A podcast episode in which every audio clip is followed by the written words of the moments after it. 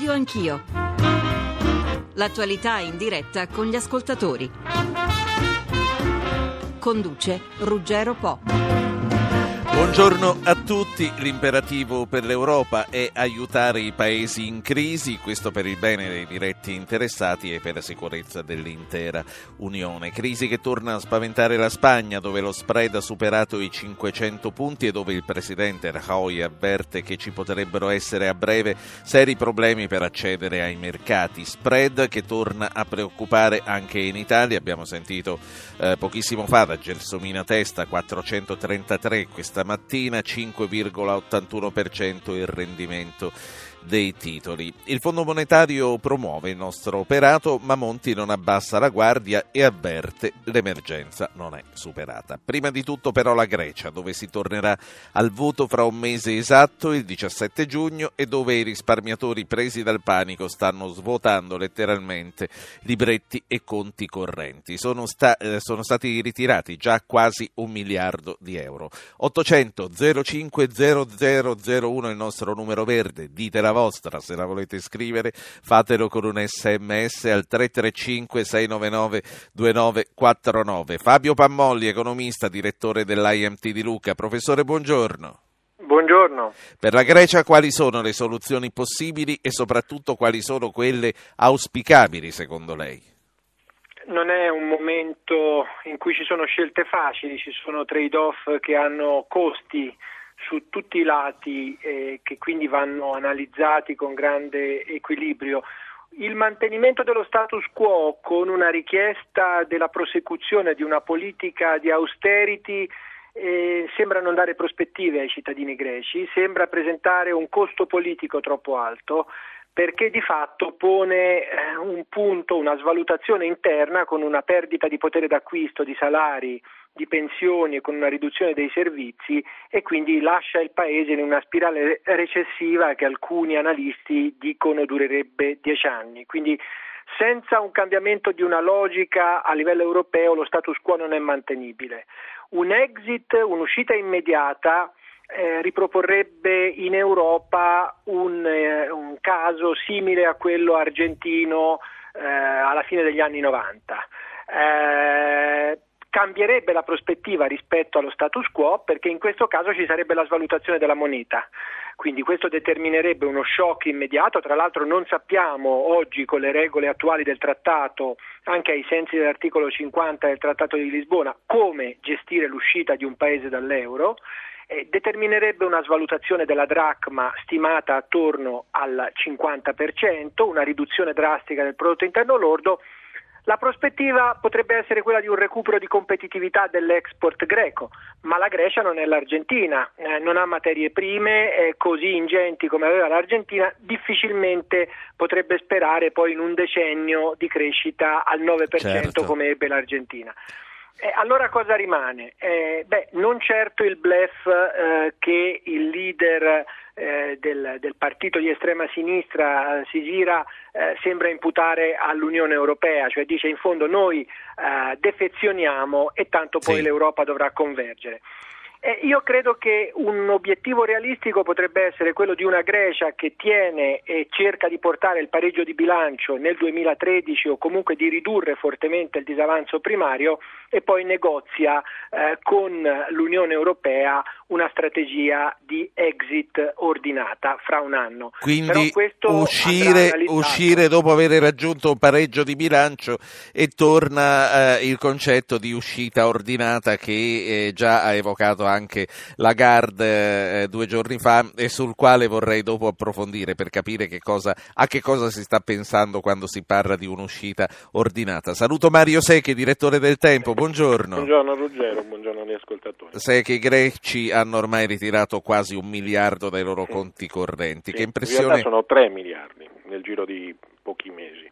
Sì, e quindi a maggior ragione, che impressione ti fanno le foto di queste code ai bancomat? Che cosa ti aspetti dal voto del mese prossimo? E a proposito dei ritiri, sarebbe praticabile una strada come quella argentina quando chiusero i conti? Per la Grecia no, ha ragione Pamolli. Mm, la Grecia non esporta niente, un po' di cemento, olive, voglio dire, non ci fai, da noi si dice non ci fai neanche la birra, non, non ha, non ha econom- la Grecia ha un'economia sostanzialmente semidistrutta o quasi. E questo è il, il problema numero uno. E da cui discende il problema numero due, che eh, la ricetta eh, di salvataggio, tra virgolette, in realtà è uno strangolamento rapido. Eh, basta un dato, eh, la Grecia ha da disoccupazione al, giovanile al 51%, un giovane su due non lavora e quelli che lavorano hanno salari sostanzialmente da fame. È un paese fallito, bisogna solo decidere quando farlo fallire, cioè se deve fare il default subito o lo deve fare tra sei mesi, un anno. È quello che intende la Christine Lagarde quando dice ma pensiamo un po' a un'uscita ordinata, poi ordinata bisogna vedere come, tra virgolette. Ma non ci sono dubbi che è un paese che deve fare default per un semplice motivo, che se non fa default non riesce a ripagare e se non riesce a ripagare eh, il contagio all'economia europea è molto più grande di quello che noi possiamo immaginare, per effetto della irrazionalità totale dei mercati. C'è un bellissimo libro di Schiller su questo che Pamolli conosce bene. Quindi cioè, è una situazione senza via d'uscita, la Grecia deve fare default. Poi sull'uscita o meno dall'euro si può discutere, nel senso che può anche restare nell'euro, ma il debito così com'è non, non lo ristrutturano, perché non c'è PIL, non c'è crescita. È, è, è una pura follia tedesca l'idea di, di, salvare un paese che non ha economia. Non so come a Berlino abbiano pensato una cosa del genere. Certo. Allora, eh, saluto Michele Comenli che è politologo e ricercatore e esperto di Unione Europea allo IAI. Buongiorno professor Comenli. Buongiorno. Io eh, direi prima di fare parlare lei di fare parlare i nostri ascoltatori e eh, questioni che poi saranno sul tavolo per i commenti di voi tutti. Rossano, buongiorno. Buongiorno, grazie di avermi chiamato. Telefono da Porto Ercole. Sì. Io volevo chiedere questo ma le difficoltà che attraversa l'Europa adesso non sono la dimostrazione che l'Europa intergovernativa, l'Europa dei coordinamenti delle rispettive economie nazionali non funziona più. Non è questo il tempo di pensare invece a un governo eletto degli Stati Uniti d'Europa? Certo. Che cosa ne pensa il professor Comelli? Ma io credo che appunto son, eh, che abbia ragione questo ascoltatore che ci ha che ci ha chiamati, nel senso che il, la, la, situazione sta mettendo in risalto eh, quanto eh, poco eh, decisiva sia eh, l'Europa che ha affrontato in maniera intergovernativa eh, questa questa, questa crisi. E credo che eh, scontiamo anche la mancanza di leader carismatici che credano in un'Europa, un'Europa, più federale o almeno quanto, quanto, mai più solidale, più ispirata a principi della, della solidarietà, di quella eh, che, ci vediamo, che, ci vediamo, davanti. Eh, certamente io credo che in, eh, in, questi due anni si siano fatti dei passi ma troppo piccoli in maniera, in maniera troppo cauta, eh, si sia scelta una via eh, incrementale di, di risoluzione a questo, a questo problema, però che non ha ancora né calmato i mercati né dato sì. una soluzione al, al problema greco. Eh, è, la Troica appunto ha eh, negoziato questo pacchetto, il secondo pacchetto di aiuti alla, alla, Grecia a febbraio, ma con delle condizioni veramente Professore, eh, draconiane. Prego. Ma sì, ma se oggi avessimo gli Stati Uniti d'Europa come auspica il nostro ascoltatore direttamente eletti, eh, le cose sarebbero potute andare diversamente, secondo lei? Potremmo trovarci in una situazione diversa se ci fossero già? Beh, guardi, fare la storia poi con i se e con i ma è sempre difficile, appunto ci manca la prova eh, controfattuale, però una cosa è sicuramente, è sicuramente eh, vera ed è inoppugnabile. Eh, se avessimo una vera unione politica, quindi che comprenda anche un'unione eh, fiscale, a- avremmo appunto la possibilità eh, di, di, tra- di, trasferimenti eh, fiscali tra un paese ed, ed un altro. gli Stati Uniti hanno eh, alcuni di questi, eh, di questi, loro 50 stati che presentano eh, forti, forti, deficit, forti debiti pubblici, eppure il problema a livello federale non si pone proprio perché c'è un'unione, un'unione politica, c'è sì. una, una, solidarietà che evita il, il, l'emergere di, invece di, di, questi problemi che vediamo, che vediamo in Europa. Un altro ascoltatore a Latina, c'è Antonio, buongiorno. Buongiorno a tutti. Eh, io credo che l'ascoltatore di prima abbia perfettamente ragione sulla faccenda degli Stati Uniti d'Europa. Ho sentito proprio qualche giorno fa un, un, pezzo grosso dell'Europa, non ricordo chi fosse, che ha detto che non è più possibile che la democrazia sia sostituita alla dittatura della finanza. Anche Obama sostiene che le regole di Wall Street debbano essere cambiate.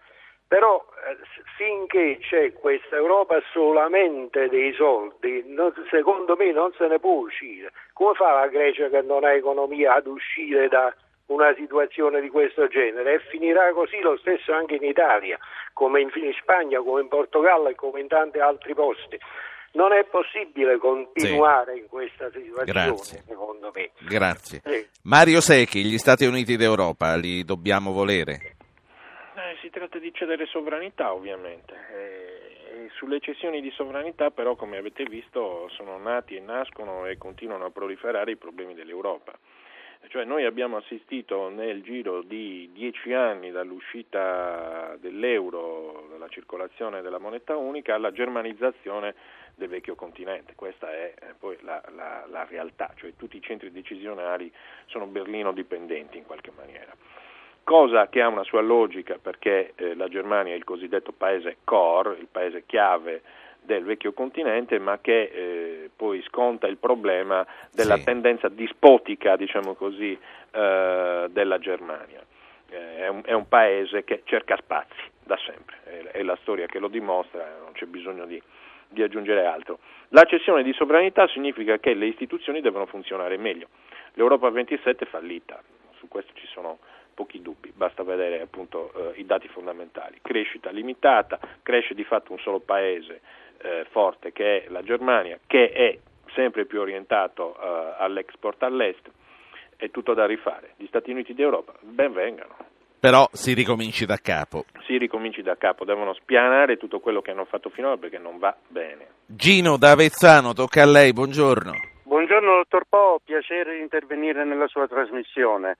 Niente, io volevo dire, eh, la mia formazione scientifica, io sono un medico di economia, quindi capisco mm, poco, però eh, vedo l'economia reale, un'economia reale che eh, ha portato ormai anche il, eh, lo stipendio di uno come me, che è un dirigente, quindi do- dovrebbe non lamentarsi, a un livello eh, ormai allarmante rispetto a quello che è il potere eh, di acquisto. Quello che volevo dire io è questo, secondo me le due grandi piaghe che, de- de- dell'umanità eh, in questo caso dell'economia reale, sono eh, l'evasione e, la speculazione. Ma questa speculazione spesso e volentieri sembra un, un qualcosa di non concreto, di non concretizzabile. Eh, io credo la speculazione poi eh, si fa forte di bracci armati che consapevolmente o inconsapevolmente ne agevolano l'attività e l'attacco verso i paesi più deboli. Questo braccio armato secondo me sono le agenzie di rating. Le agenzie di rating fanno il gioco della speculazione nel momento in cui, guarda caso, non si sono accorti del fallimento fallimento della Lehman Brothers, eh, non si sono accorti del quasi fallimento sì. della JP Morgan e poi abbassano il rating delle banche, dei paesi eh, esterni che, che loro intendono attaccare. Allora io credo che lo sforzo di tutti, dei governi, deve essere quello di attaccare, togliere gli artigli a questa speculazione. Quindi in che modo? Cercando di riportare il tutto all'economia reale, all'economia di mercato sì. e eh, tagliare davvero le unghie a quella che è invece la finanza, che è quella che sta rovinando il mondo. Grazie per questa analisi, eh, signor Gino. Fabio Pammolli, professore, tagliare le unghie alla finanza aggressiva e rimettere a posto le agenzie di rating. Tra l'altro ieri mattina abbiamo sentito la, la denuncia del direttore eh, dell'ABI Sabatini che diceva eh, le agenzie di rating dovrebbero analizzare con maggiore discernimento le singole situazioni e non non applicare eh, tecnicamente quello che va applicato nelle singole circostanze. Tra l'altro dopo le banche italiane sarebbero in arrivo anche i declassamenti per le banche spagnole. Professore. Ah, c'è un punto importante in questa affermazione eh, che è anche un punto di crisi dell'attuale regolazione del sistema bancario e finanziario in Europa, dove abbiamo un paradosso, il paradosso di una regolazione nata per standardizzare e omogeneizzare i requisiti di capitalizzazione delle banche e però applicandosi a banche che omogenee non sono per eh, aree d'affari, quindi a banche che sono banche commerciali come prevalentemente le banche italiane che hanno un'attività eh, di, eh, rivolta principalmente a imprese e a individui e famiglie, eh, da invece banche che sono banche di investimento e che hanno ingenti portafogli derivati.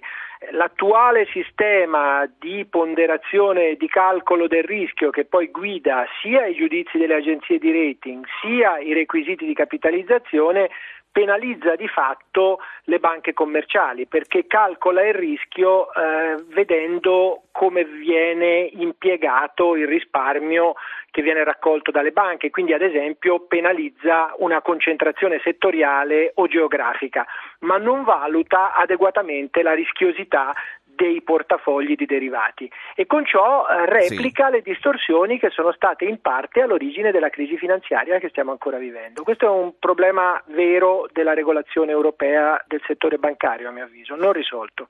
Allora, eh, prima di passare a Gaetano da Napoli che faccio parlare subito, leggo un messaggio che arriva su Facebook, stiamo un po' trascurando recentemente, di questo mi scuso, la nostra pagina Facebook, Francesco che scrive che cosa verrà dopo? Io mi auguro una classe dirigente nuova, meno dogmatica, meno conformista, meno gretta, meno miope, più intelligente e preparata, ma soprattutto più vicina alle esigenze della gente comune.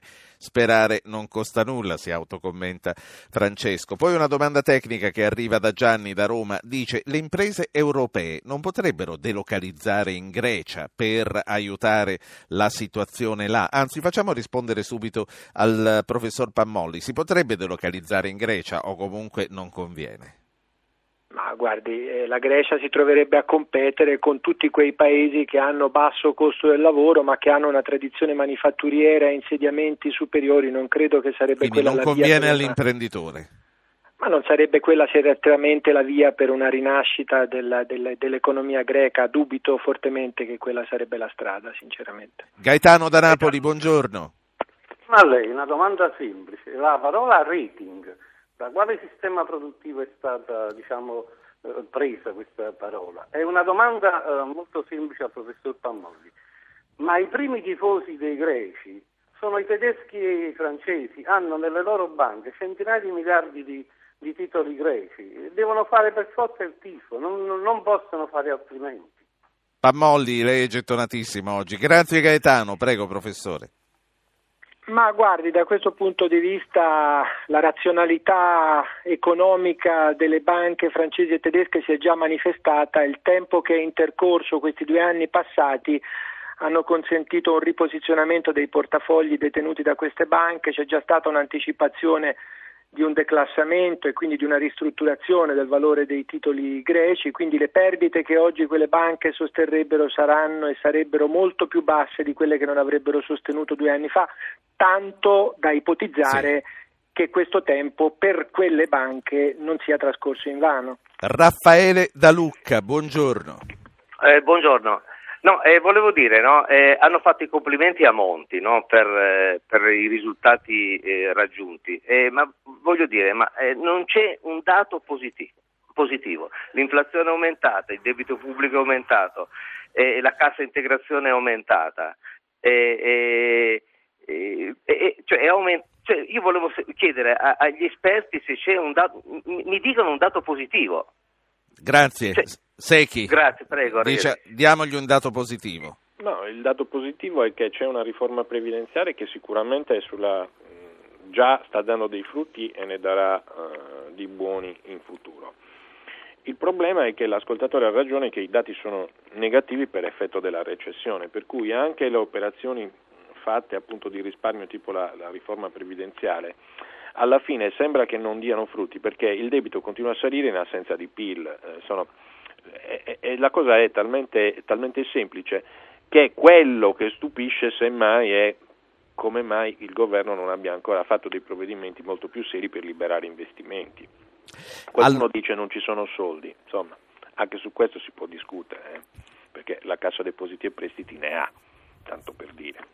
Un'ultima domanda al politologo, al professor Michele Comelli, e gliela faccio prendendola da Pasquale, da Caserta, che eh, ci ha mandato una mail e che ha scritto i padri fondatori dell'Europa certamente non volevano un'Europa così, incapace di risolvere un problema che si abbatterà su tutti. E infine una Inghilterra indifferente che è inesistente, forse gradisce la, disgregazio- la disgregazione. Professore, qual è la posizione della, della Gran Bretagna? Ma la posizione della, della, Gran Bretagna è una posizione che continua ad essere molto diffidente nei, nei confronti dell'Europa, una posizione anche anche attendista. Eh, la, la, Gran Bretagna si è sfilata da questo, da questo eh, fiscal eh, compact, il nuovo trattato eh, fiscale che è, stato, che è, stato, firmato a inizio marzo da eh, tutti i paesi europei, con l'eccezione appunto di eh, Gran Bretagna e di, e di Repubblica Ceca. la paura degli inglesi era stata quella che eh, da questo trattato potessero poi discendere delle regolamentazioni finanziarie che sarebbero andate a scapito della sua eh, grossa industria finanziaria che ha sede nella, nella City di Londra. Eh, la posizione inglese quindi è ehm, lasciamo, lasciamo fare, ci eh, cerchiamo di eh, tutelarci, ma eh, così facendo la, eh, l'influenza inglese sul, sul, resto dell'Europa sta venendo, sta venendo, sempre meno. Io credo che eh, la Gran Bretagna stia facendo un errore eh, strategico, quello di sfilarsi eh, piano piano dall'Europa, anche perché bisogna sapere che all'interno del dibattito pubblico inglese, soprattutto all'interno del partito conservatore, che è tradizionalmente più euroscettico rispetto ai laburisti, si stanno levando voci per chiedere un referendum su un'uscita del Regno Unito eh, dall'Europa. Questa sì. è un'ipotesi per per ora ancora minoritaria, però di cui si sta, si sta discutendo però dobbiamo vedere anche che il peso poi globale della, della, Gran Bretagna sta anch'esso diminuendo, le sue relazioni con gli Stati Uniti non sono più così speciali, così uniche come lo erano in passato. Io credo che questo sì. di Londra sia un errore strategico. Professore, allora, grazie per essere stato con noi, Michele Comenli, politologo, ricercatore, esperto di Unione Europea all'OIAI. Eh, andiamo con gli ascoltatori, questa mattina rinuncio alle mie domande, faccio un passo indietro, voglio dare molto spazio a voi. Giovanni da Massa Carrara, buongiorno. Buongiorno a lei, ringrazio di avermi chiamato. Volevo fare una domanda semplice semplice. Io vivo in una zona dove c'è grande crisi, dove molte aziende stanno chiudendo e si prevede che ne chiuderanno tante altre a breve. Non è meglio uh, investire uh, sull'Italia che aiutare la Grecia? Sen- una, cosa molto semplice, se io ho due aziende, una è, sta quasi per fallire, presto soldi all'altra azienda per poterla salvare alla fine io fallisco con entrambe le aziende. Questa era la, la mia domanda. Sì. Meglio investire in Italia che aiutare la Grecia. Penso a questo punto sia più logico salvare noi stessi. Secchi e pammolli, secchi per salvare gli altri bisogna prima salvare se stessi, un po' come in aereo quando scende la mascherina che la mamma deve pensare prima a se stessa che al bambino. Eh sì, il problema è che siamo tutti a bordo, cioè c'è una cosa chiamata Europa per cui bisogna essere solidali in qualche maniera, altrimenti l'Europa salta e restano le nazioni. D'altronde io vorrei ricordare che a un certo punto la BCE ha cominciato a comprare titoli italiani, eh, quando, quando, noi abbiamo toccato il picco della crisi in ottobre-novembre. Quello comunque era un sistema, una rete di salvataggio eh, sul nostro eh, debito sovrano. In realtà sulla Grecia c'è ben poco da fare ormai, ripeto, quindi è andata. Un problema risolvibile con 50 miliardi è diventato un problema invece enorme che rischia di, di mandare l'Eurozona in frantumi. Per quanto riguarda l'Italia il problema è solo uno, eh, investimenti per la crescita. Non la possiamo fare da soli, bisogna che convinciamo i tedeschi ad allentare alcune regole eh, di contabilità europea, però la via è quella, perché con la sola austerità eh, si muore, diventa il rigor mortis. Fabio, Fabio Pammolli, eh, adesso tornando alla Grecia, comunque Secchi sta dando per scontato che non c'è altra via, e, però dice non necessariamente bisogna uscire dalla dracma per andare a un fallimento. Professore, quali sarebbero le conseguenze interne dell'uscita della Grecia dall'euro e quali le ripercussioni su, su tutti noi, sugli altri paesi? Ma le conseguenze interne sarebbero uno shock iniziale che svaluterebbe il risparmio, da qui anche questa ondata di panico che sta interessando il Paese con il ritiro uh, dei depositi, sarebbe quindi poi una forte crisi del settore bancario, sarebbe un impoverimento della popolazione con uno shock negativo sulla domanda interna. E la speranza sarebbe quella poi, eh, come accade in Argentina, che dopo questo shock negativo la competitività che il Paese riacquisterebbe sui mercati internazionali dell'export per avere una valuta appunto deprezzata poi sì. potrebbe consentire una crescita, però mi sembra una scommessa molto Ma per azzardata. quanto riguarda gli altri paesi, perché eh, questo affannarsi a dire la Grecia non deve uscire dall'euro, insomma, pensiamo sempre per... che eh, la Germania, tutti quando lo dicano pensano prima di tutto a se stessi che alla Grecia. Beh, prima uh, Secchi citava il libro di Schiller sull'irrazionalità dei mercati. Noi abbiamo due tipi di interconnessioni, interconnessioni reali nel sistema finanziario che derivano dalla, dalla, dalle posizioni creditorie e debitorie tra i vari operatori, tra i vari paesi e interconnessioni che eh, sono latenti e si manifestano quando partono ondate di panico. Eh, queste seconde sono molto più pervasive perché vanno al di là delle interconnessioni reali. Faccio un esempio concreto, eh, è chiaro che nel momento in cui ci fosse aspettativa di default e di uscita della Grecia dall'euro, eh, si scatenerebbe l'incertezza su cosa accadrebbe al Portogallo e su cosa accadrebbe alla Spagna. Gli spread, abbiamo visto ieri cosa è successo al divario tra i titoli spagnoli e i titoli tedeschi, crescerebbero perché gli operatori hanno eh, manifestato già una forte tendenza ad andare poi a polarizzarsi su titoli che ritengono a basso sì. rischio. Questo riscalderebbe il sistema e porterebbe in luce interdipendenze che oggi non sì. sono visibili. E questo è un contagio di panico, è questo che dobbiamo temere. Un minuto di pubblicità e poi riprendiamo con Fabio Pammolli, con Mario Secchi, stiamo aspettando Lorenzo Binismaghi, Sofia Ventura e tutti gli ascoltatori. 800 05 0001. Stefano Silvestri, presidente IAI, Istituto Affari Internazionali, buongiorno. Buongiorno. Professore, il Fondo Monetario promuove l'impegno del nostro governo e dice l'Italia sia modello per l'Europa. Lei ritiene che davvero potremmo diventare esempio per il resto dell'Unione?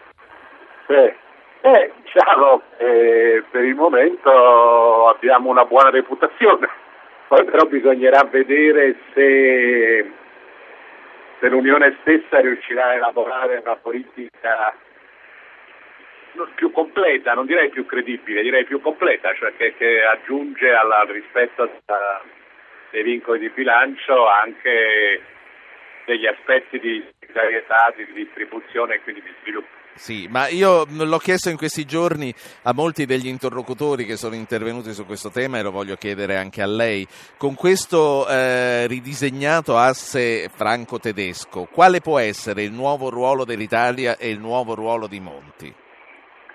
Ma io credo che l'asse franco-tedesco abbia bisogno di molto Purtroppo eh, la telefonata è discretamente difficoltosa, anzi secondo me è proprio caduta. Credo che il professor Silvestri sia in automobile. Ne approfitto per dare immediatamente il benvenuto a Lorenzo Binismaghi che è stato a lungo eh, esponente italiano nel board della Banca Centrale Europea. Buongiorno professore. Buongiorno. buongiorno. Una, una prima domanda professore, perché riparte lo spread? Quali sono gli elementi nuovi rispetto a settembre? Ma eh, ce ne sono vari probabilmente. Uno di questi, quello più recente, è il contagio dalla Grecia, cioè il rischio che eh, un'uscita della Grecia dal, dall'euro poi piano piano ehm, eh, coinvolga anche gli altri paesi, Irlanda, Portogallo, Spagna, Grecia, ecco, questa è un po' la lista diciamo, dei, dei paesi più a rischio. Poi c'è un più generale eh, rimessa in discussione di quello che è stato fatto in questi mesi, eh, sicuramente più, con l'accento più sulle questioni relative al bilancio, ma forse meno sulla crescita, ancora le prospettive di crescita eh, rimangono non positive, abbiamo visto i dati ieri del PIL eh, che mostrano che sì. Eh, alcuni paesi sono indietro. Io eh, invito anche Fabio Pammolli e Mario Secchi ad affiancarmi nelle domande al professor Bini Smaghi, cogliendo questa grande opportunità di averlo a radio anch'io. Però ancora una cosa gliela voglio chiedere io. Eh, professore, Mario Draghi insiste perché la Grecia rimanga nell'euro quando ormai tutti ci stiamo rendendo conto che eh, forse non è eh, nelle cose. Intanto però la BCE ha chiuso i rubinetti alle banche elleniche. Non è in un qualche modo una contraddizione? No, non ha chiuso, cioè non è esatto. Eh, l'erogazione del credito alla, mm, alle banche greche viene fatto dalla Banca Centrale greca perché diciamo, per le regole della, del sistema europeo di banche centrali per ricevere il credito direttamente dalla, dalla Banca Centrale Europea eh, sono necessari dei requisiti in termini di qualità del collaterale. Quando il collaterale, cioè le garanzie che vengono date dalle banche, scende al di sotto di una certa qualità, la, eh, diciamo, il rischio viene preso dalla banca centrale greca. Dunque, per ora le banche greche ricevono, ricevono il, la liquidità, la ricevono però direttamente da, da Atene, diciamo, invece che da Francoforte. Mario Secchi. Ma, intanto do il buongiorno al professor Binismaghi. Stavo leggendo adesso una dichiarazione di Corrado Passera, il ministro dello sviluppo, che dice che le agenzie di rating faticano a capire lo scenario italiano ed europeo e in qualche caso hanno favorito la crisi finanziaria. D'accordo o no?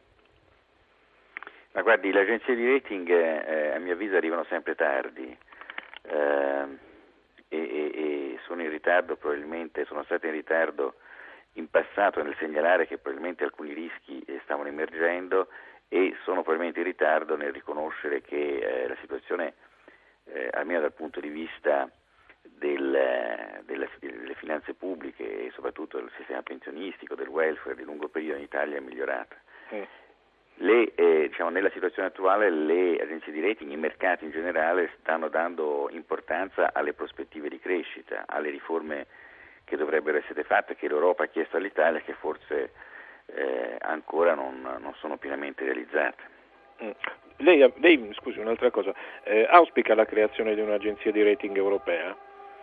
Guardi, in teoria eh, sì, lo auspichiamo, però eh, poi il, eh, bisogna che questa agenzia sia indipendente, eh, sia, ehm, eh, possa dare i, i giudizi ehm, sugli stati e, sui, e, sui, e, sulle aziende in particolare. Noi alla BCE a un certo punto avevamo smesso di basarci sulle agenzie di rating perché insomma, sugli stati tutti i dati sono disponibili e alla certo. fine ritenevamo che eh, potevamo noi stessi fare il nostro rating e non avevamo bisogno del, mm. delle agenzie. Insomma, eh, sulle aziende è un po' più difficile perché ci vuole, eh, ci vuole molta più analisi, molti più mm. dati, non è che sono disponibili a tutti. Fabio Pammolli. Una, intanto saluto Lorenzo Binismaghi. Eh, una domanda è cosa cambierebbe, quali interventi auspicherebbe eh, per una revisione della regolazione del settore bancario europeo o se invece ritiene che le regole attuali e i requisiti di ricapitalizzazione e di capitalizzazione delle banche siano adeguati alla gestione di questo momento. E la seconda domanda è che ruolo vede eh, nelle istituzioni da parte de- delle istituzioni che l'Europa ha messo in campo per la gestione della crisi. Eh, se vede anche lì l'esigenza di una dotazione maggiore del Fondo Salva Stati o di un cambiamento di ruolo della Banca Centrale Europea eh, su, questa, su, questa, partita di risoluzione della crisi. Ma dunque, prima sul, sulla regolamentazione, ci sono degli accordi oramai stabiliti insomma, anche a livello europeo, su, si chiamano Basilea 3, sono le nuove regole di patrimonializzazione.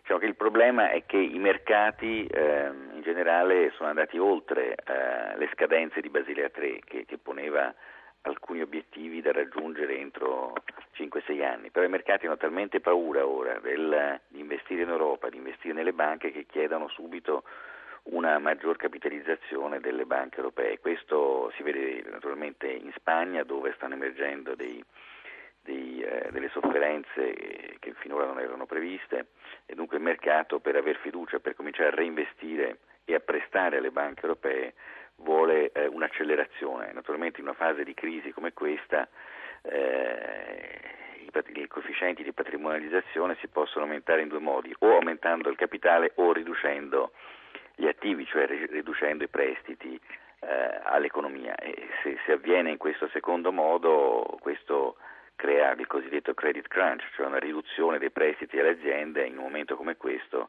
peggiora la situazione economica. Ecco, il secondo punto, eh, cosa può fare l'Europa? Credo che eh, sicuramente l'Europa in questo momento, le istituzioni europee hanno in mano eh, diciamo, parte della soluzione, ovviamente non è facile perché eh, quando si va a creare un fondo salva stati eh, si prestano ingenti risorse eh, agli stati, si chiede d'altra parte agli stati di, avere, eh, di seguire certe politiche e di essere coerenti con quelle politiche. Il problema della Grecia è che in questi anni, in questi ultimi mesi, eh, ha prima detto sì, eh, accetto di fare quelle politiche e poi le ha rimesse in discussione. E dunque si è creata una, una, una perdita di fiducia in realtà tra i, le istituzioni europee e Barroso l'ha ripetuto ieri dicendo vogliamo che la Grecia rimanga, però la Grecia deve rispettare gli accordi perché se a ogni elezione eh, il partito che vince rimette in discussione questo crea, crea instabilità, crea mancanza di fiducia. Sì. Professor Binismaghi, la ringrazio per questa intervista che ci ha concesso Grazie. e la saluto. Grazie a lei. Grazie. Do il benvenuto a Sofia Ventura, politologa, docente alla Lewis School of Government. Buongiorno professoressa Ventura. Buongiorno. Ascoltiamo, Buongiorno. ascoltiamo insieme le voci di due nostri ascoltatori e poi commentiamole insieme. Salvatore da Caserta e Salvatore da Palermo. Cominciamo dalla Campania. Salvatore. Buongiorno. Buongiorno. Niente, semplicemente dicevo, eh, nel momento in cui esce la Grecia, a effetto domino escono fuori molti paesi, chiaramente uno dei primi è stata proprio l'Italia che voleva uscire da, dall'euro. A questo punto rimarrebbe soltanto la Germania e quindi tanto vale tirare fuori la Germania e lasciare dentro gli altri paesi, chiaramente facendo una politica economica diversa da quella che si sta facendo attualmente, sì. perché si parla di crescita, però se non si fanno investimenti la crescita non arriverà mai se noi non eh, utilizziamo eh, le persone come lavoratori, ma eh, facciamo sempre i finanzieri eh, tenendo nelle casseforti i soldi, certo. cercando di guadagnarli il più possibile, facendo movimenti finanziari, addio e finisce tutto. Insomma, Grazie. Grazie Salvatore. Prima di Salvatore da Palermo vorrei riflettere con la professoressa Ventura su questa proposta. Dice se in un effetto domino alla fine resta in piedi solo la Germania, leviamo la Germania. È fantapolitica, professoressa. Beh, sì, no, è diciamo una battuta che però secondo me ci fa capire un po' lo stato d'animo dei cittadini europei, se possiamo parlare di cittadini europei. Cioè la cosa singolare è che in questo momento della costruzione europea eh, notiamo questa diffidenza reciproca tra, tra gli stati che avrebbero eh, che dovrebbero eh, diciamo, accentuare eh, il processo di integrazione. Questa è una cosa, una cosa che, che, deve far riflettere. Sicuramente c'è, c'è, una diffidenza nei confronti della Germania, anche perché insomma, la storia eh, ci racconta di una Germania che prima eh, con metodi eh, non pacifici, oggi con metodi pacifici tenta comunque di mantenere un'egemonia, però a fronte di questo tentativo di mantenere un'egemonia sì. politica e economica della Germania c'è un'incapacità anche eh, del, dei governi europei di immaginare un'Europa evidentemente diversa, sì. un'Europa con una cittadinanza, perché questo che poi ehm, da un punto di vista proprio non strettamente economico ma più eh, politico, è questo che emerge chiaramente, che noi oggi non ci sentiamo cittadini europei, ma ci sentiamo più che altro cittadini dei nostri stati e ci guardiamo con diffidenza gli uni certo, verso gli altri. Certo, sentiamo Salvatore da Palermo, prego. Pronto? Pronto.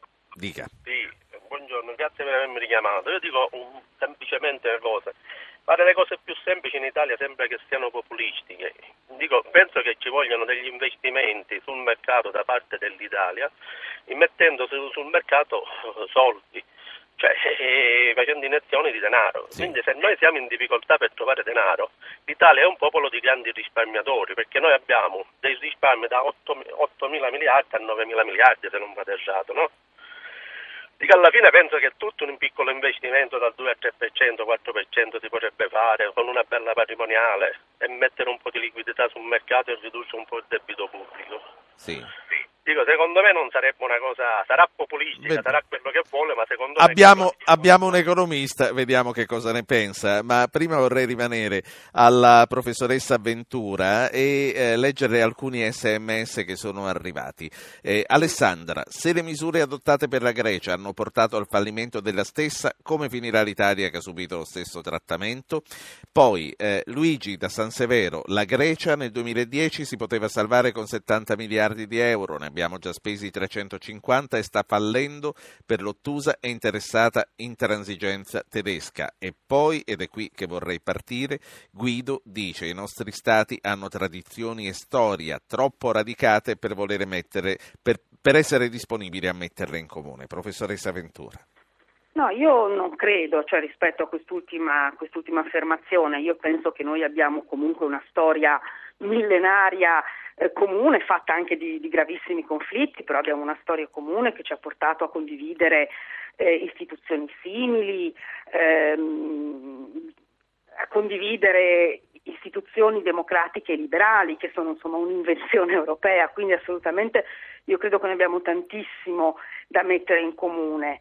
Eh, però è chiaro che il nostro modo anche di concepire eh, le democrazie va, va, ripensato, il funzionamento delle democrazie, non i principi di fondo ovviamente, perché per esempio i due primi sms fanno un po' eh, riferimento alla Grecia e all'Italia come vittime. E beh, insomma la Grecia e l'Italia condividono una finanza allegra eh, di lungo periodo, condividono una irresponsabilità delle classi politiche, eh, cioè non sono solo vittime, poi si può discutere su come eh, appunto rispetto alla Grecia per esempio forse non ci si è mossi eh, in maniera molto attenta eh, per eh, risollevarla dalla crisi sì. verso la quale è andata, ma ci è andata da sola truccando i conti. Eh, e appunto c'è qualcosa che ci accomuna, mm, pensiamo alle ultime elezioni greche e a quelle probabilmente che, cioè anche a quelle che ci saranno il 17 giugno e pensiamo alle elezioni amministrative italiane, pensiamo alla situazione politica italiana, siamo entrambi due paesi noi e i greci che hanno grossa difficoltà a governare, con una classe politica, un ceto politico piuttosto irresponsabile che ha usato le risorse pubbliche per autoalimentarsi. E questo noi non possiamo dimenticarlo, quindi dovremmo anche fare una riflessione su come ci si governa per stare in Europa eh, in una maniera più responsabile. Sì. Quindi non basta dire poveri greci, poveri italiani, insomma ci siamo ficcati un po' noi in questa situazione. Giulio da Roma, buongiorno. Buongiorno, complimenti per la trasmissione. Bene. È molto bella. Grazie. E io volevo porre il mio pensiero. Allora, eh, per quanto riguarda la speculazione, le, le, i grossi speculatori stanno utilizzando lo strumento della vendita allo scoperto per distruggere le nostre aziende, tra cui proprio le banche. Ci stanno portando a zero la Unicredito, Intesa, tutti quanti con la vendita allo scoperto.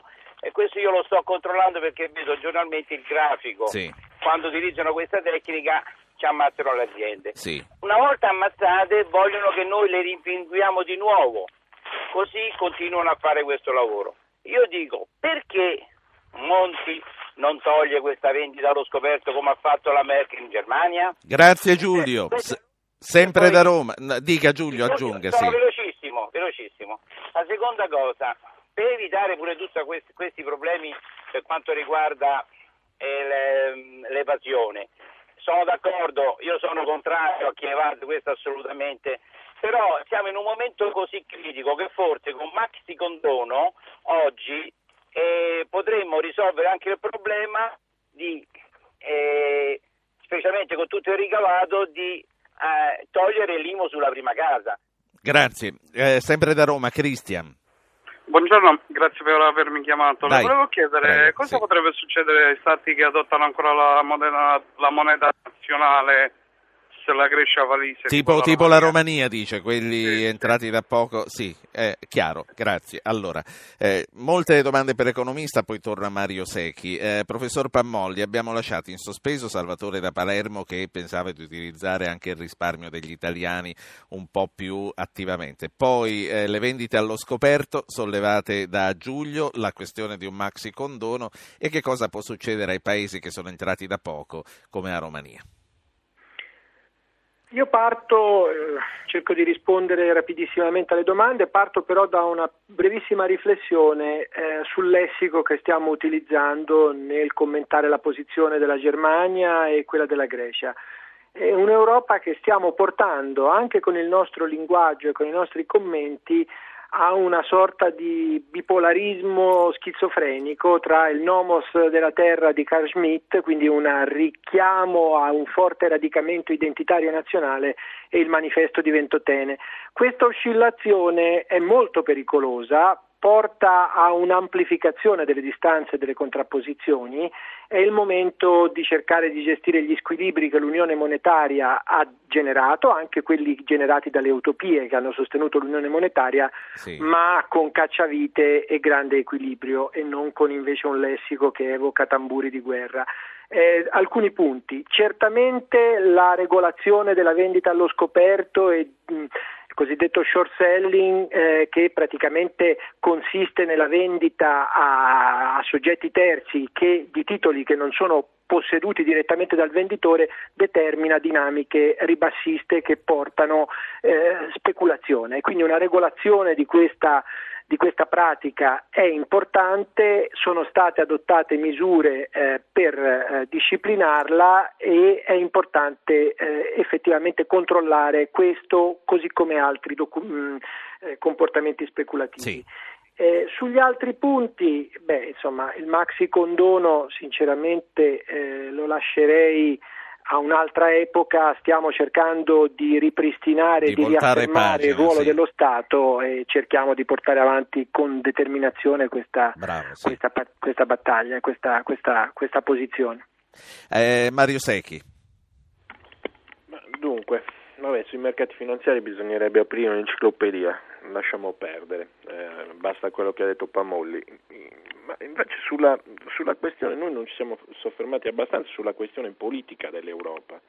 Eh, vorrei insistere, finché Berlino pensa di eh, egemonizzare tutto, l'Europa non funzionerà e addirittura assisteremo a uh, una disgregazione di quello che è il sogno europeo di allargamento. Adesso mi pare che entri un altro paese andiamo a 28, però la Grecia contemporaneamente è di fatto uscita e andrà ad orbitare in una zona che è compresa tra la Turchia, la Russia e così via, quindi ci sarà anche una sistemazione geopolitica. Cioè, bisogna riflettere se l'Europa così come è stata concepita, a 27, con l'unanimismo, con la Commissione, col Parlamento che non conta nulla e così via, ha un senso oppure no?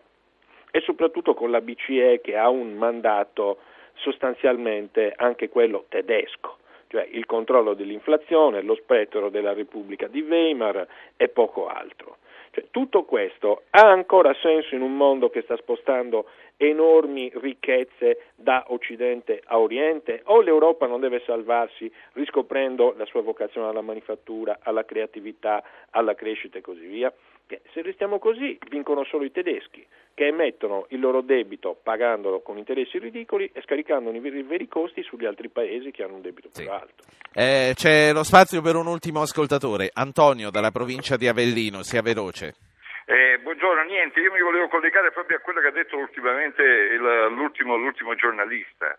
Cioè, in effetti è una crisi gravissima. È Mario Secchi, è il direttore del Tempo, eh, prego, Esatto, sì. è una crisi gravissima che ha cento patri, fra cui la globalizzazione, l'aver spostato, noi stiamo pagando gli effetti di aver spostato la nostra produzione all'Oriente, la prima cosa. Calano le entrate primarie eh, e quindi automaticamente esplode, esplode, il debito. Questo è il primo punto. Soprattutto, e poi c'è l'altro punto, una speculazione che va frenata, va corretto, va, va, va, vanno tolto questi sì. strumenti facili che rendono speculare in modo eh, eh, l'arma della speculazione. E l'altra cosa è, una, è, è un'Europa che non è solidale. Oggi abbiamo bisogno soprattutto di solidarietà di, di forze o di una risposta che dovrebbe essere pari alla risposta che abbiamo dato seconda, dopo la seconda guerra mondiale, perché la crisi è gravissima, perché sono arrivati tanti noti al pettine. E, e, e, in questo modo è attraverso la parola della solidarietà, attraverso una Sì. solidarietà effettiva che possiamo effettivamente Ottimo. uscire da questa. Grazie signor Antonio. Sofia Ventura, professoressa Ventura. Intanto è tutta colpa della globalizzazione. Poi c'è una domanda che le voglio fare io. Lei prima ha citato le elezioni greche. C'è qualcosa che dobbiamo imparare invece dalle elezioni francesi? Sì, eh, allora dunque sulla globalizzazione, eh, no, no, la globalizzazione è un dato di fatto, in realtà eh, il mondo poi ha sempre avuto, eh, è, sempre, è sempre stato collegato e quindi forse noi in questo momento, in questa fase storica, ehm, diamo un'interpretazione eccessiva di un fenomeno che in qualche modo ha sempre eh, accompagnato la storia umana. Il punto è che eh, in questa fase l'Europa sta perdendo il proprio ruolo centrale, quindi questo forse anche che ci, ci spaventa moltissimo. E proprio per questo, anche rispetto a quello che, che ho sentito fino, fino ad ora, ehm, il problema forse è che eh, non abbiamo saputo costruire ehm, una, un'organizzazione sovranazionale che avesse anche una dimensione politica importante, cioè eh, il processo funzionalista di integrazione europea ha dato rilevanza al lato economico, però è mancato proprio Sì. l'idea della costruzione politica di una, di una cittadinanza, di un Parlamento che noi votiamo ma che praticamente conta poco o nulla. Quindi secondo me... Un minuto alla sigla, professoressa. Sì, rende, no, dico soltanto, rende molto difficile poi riuscire a eh, a pensare un ruolo nel mondo eh, di questa Europa in declino. Sulle elezioni francesi e, e- e greche, mh, molto molto velocemente, le elezioni greche eh, sono viziate dal fatto che c'è un sistema che è proporzionale che impedisce di produrre governabilità. In Francia, con Marine Le Pen al 17%, quindi comunque un favore verso un movimento populista molto forte, però si è comunque riusciti a individuare in 448 un governo eh, che è appunto quello che sarà guidato dal presidente Hollande. E questo dovrebbe farci riflettere su come le istituzioni e le regole elettorali possono aiutare in maniera determinante la governabilità. E su questo noi dovremmo veramente Sì. riflettere perché stiamo andando più verso la Grecia che non verso Parigi, purtroppo. Noi qui finiamo, ringrazio Sofia Ventura, ringrazio Fabio Pammolli, ringrazio Mario Secchi che prima tra le altre cose ha citato lo spettro della Repubblica di Weimar. Eh, questo per dirvi che noi domani parleremo di storia, ci trasferiremo per un giorno al Festival internazionale della storia eh, in corso che comincia questo pomeriggio a Gorizia e da lì con storici, con esperti eh, discuteremo anche di questo. Se la storia lo si dice spesso, questo mi ricorda i tempi che hanno preceduto eh, i tempi della Grande Depressione, i tempi di Weimar e tutto il resto. La storia può tornare in un qualche modo o semplicemente deve insegnarci perché certe cose non si ripetano. Vi aspettiamo domani. Avete ascoltato Radio Anch'io, ha condotto Ruggero Po, regia di Anna Posillipo, assistenti al programma Alberto Agnello, Alessandro Bonicatti, Valentina Galli, Francesca Mechelli, coordinamento tecnico di Gottardo Montano, Fulvio Cellini. Potete iscrivervi alla mailing list e ricevere le anticipazioni sulla trasmissione del giorno dopo scrivendo a radioanchio chiocciolarai.it.